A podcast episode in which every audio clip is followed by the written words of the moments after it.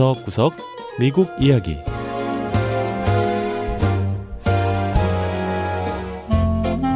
미국 곳곳의 다양한 모습과 진솔한 미국인의 이야기를 전해드리는 구석구석 미국 이야기 김현숙입니다.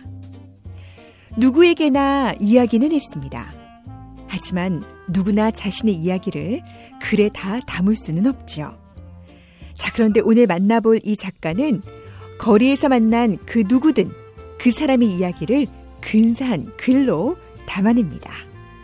그리고 1분 분량의 이 글에는 주인공의 삶과 희로애락이 담겨 있다고 합니다. 첫 번째 이야기. 1분에 담아내는 인생 60초 소설. Are you ready for your story? 선생님, 60초 소설 한 편 써드릴까요? 사람들이 분주히 지나가는 뉴욕의 거리에서 한 남성이 이렇게 묻습니다. 노란색 재킷에 노란색 모자, 멋진 나비 넥타이를 메고는 무릎 위에 타자기를 올려놓고 있는 이 남성의 이름은 댄 헐릿인데요. 지난 40년간 이렇게 타자기를 들고 거리로 나와 사람들의 이야기를 글에 담고 있습니다. 글의 분량은 1분 남짓. 그래서 헐리 씨는 60초 소설가로 불리고 있습니다. So many people just rush by. They're in a rush.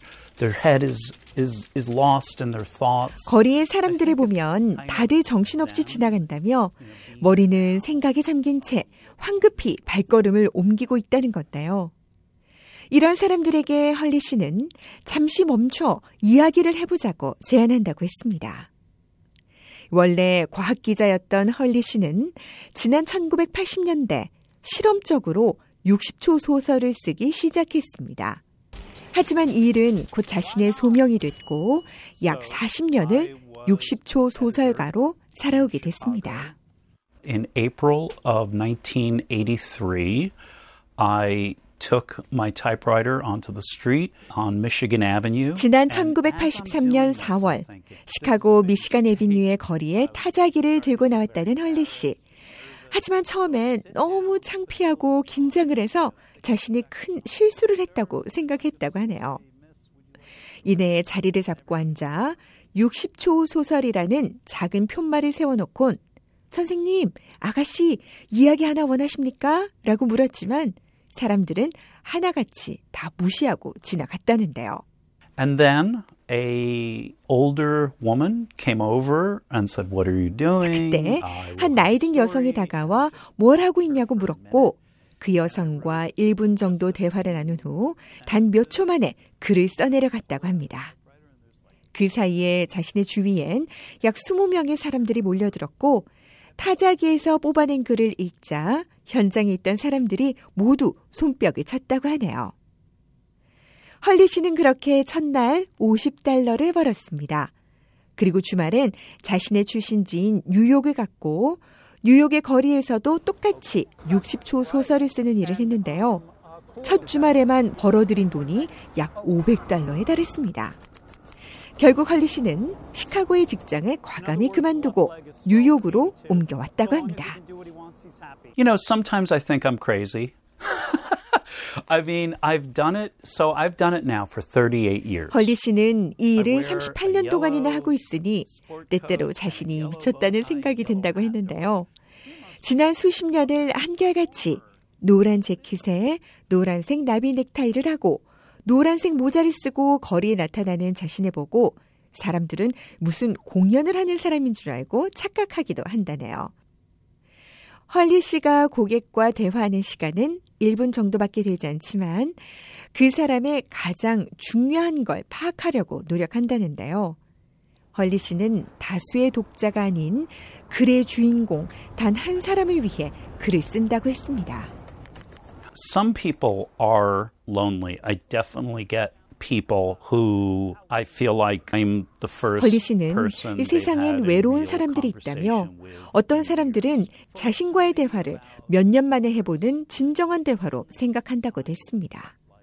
사람들은 자신이 이혼한 이야기나 정신질환에 관해 이야기하기도 하지만 결코 그 사람들을 판단하지 않고 자신은 그저 그들의 이야기를 글에 담을 뿐이라고 했습니다.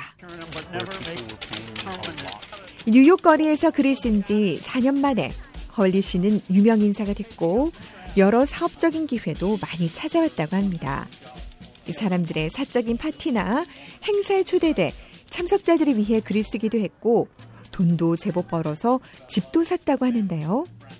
하지만 헐리 씨는 거리의 행인들과의 대화가 그리워 다시 거리로 나왔다고 합니다. 누군가에게나 들려줄 만한 이야기 하나쯤은 있다고 말하는 헐리 씨. 지금도 뉴욕 거리 한쪽에 앉아 누군가의 이야기를 60초 소설에 담고 있습니다.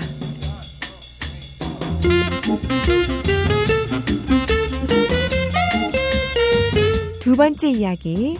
운송업계가 직면한 트럭 운전사 부족 현상. 지난해 연말 쇼핑 시즌을 앞두고 미국은 물류 대란을 겪었습니다. 항구에서 물류 창고로 가는 것이 지연돼 쇼핑 배송이 많이 늦어지곤 했는데요. 자, 이렇게 물류난을 겪은 이유 가운데 하나가 바로 트럭 운전사가 부족하기 때문이라고 합니다. 미국 트럭 협회에 따르면 현재 8만 명의 트럭 운전사가 부족한 상황인데요. 거기다 하루 최대 11시간까지 운전할 수 있지만 실제로 운전사가 하루에 운전하는 시간은 6시간 30분으로 운전사 배치 효율성도 문제라고 전문가들은 지적합니다. MIT 대학의 데이비드 코렐 박사는 트럭 운송 가용률의 40%는 사용되지 않는 셈이라며 운전자들을 배치하는 방식도 구식이고 트럭 운전사들에 대한 처우도 낮다고 지적했습니다. 운영 방식이 원활하지 않으니 운전사들이 물류 창고에서 짐을 내리고 싣는데 대기하는 시간도 길어졌는데요. 루마니아 이민자 출신으로 시카고에서 장거리 트럭 운전을 하고 있는 마리안 씨는 이런 상황이 벌어지는 데는 복합적인 이유가 있다고 했습니다. Sometimes it's it's a matter of how those companies are organized, how well their employees are trained. 회사의 조직이 얼마나 잘 돼 있는지, 직원들 교육은 잘 돼 있는지, 트럭 운전사들 처우를 얼마나 잘 하는지에 따라 상황이 달라진다는 겁니다. 마리안 씨는 물론 이 트럭 운전이 돈을 꽤 잘 버는 직업이라며 일주일에 최대 2,000달러 정도 번다고 했는데요. 또 미 전역을 여행할 기회도 얻는다고 했습니다. 이 사설 트럭 운전사 교육기관을 운영하는 제임스 장 씨는 트럭 운전이 이런 혜택은 있지만 자신에게 맡겨진 일을 기꺼이 할 수 있는 자세가 돼 있는지 확인해 볼 필요가 있다고 했습니다. Identify if you are the correct person or not person or good person to do this kind of business. 조 바이든 행정부는 트럭 운전사 부족 문제를 해결하기 위해 퇴역 군인 등을 대상으로 트럭 운전 직업 교육을 확대한다고 밝혔는데요. 하지만 펜실베니아 대학의 스티브 비셀리 교수는 트럭 운전사들의 이직률이 매우 높다고 지적했습니다. What we have right now in the United States is about three and a half million jobs that require a commercial driver's license, right? What what drivers call a CDL. 미국에서 상업용 운전 면허증을 요구하는 일자리는 350만 개 정도 되는데 이 면허증을 소지하고 있는 사람은 천만 명이 다른다며 일부 운전자들은 수면 규정 등 융통성이 없는 여러 가지 트럭 운전 규정 때문에 건축업 등 다른 산업 분야로 이직을 하는 경우가 많다고 설명했습니다. It happened to me uh, when I had to stop to two, three different places and I couldn't find. Uh, 마리아 씨 역시 저녁 6시만 되면 트럭 운전사들이 주차하고 수면을 할 공간이 없어서 두세 군데를 찾아다녀야 한다고 했는데요. 동료 운전사들도 여기에 불만을 표하는 경우가 있다고 했습니다. There's a lot of frustration, you know, a lot, a lot of a sense of, of disrespect. Drivers talk a lot about. 이 비셀리 교수는 또 트럭 운전자들에 대한 선입견과 존중하지 않는 사회적 분위기도 문제라고 했는데요. 사람들이 필요로 하는 각종 물품을 싣고 미 전역을 달리는 트럭 운전자들을 좀 더 존중하는 자세가 필요하다고 강조했습니다.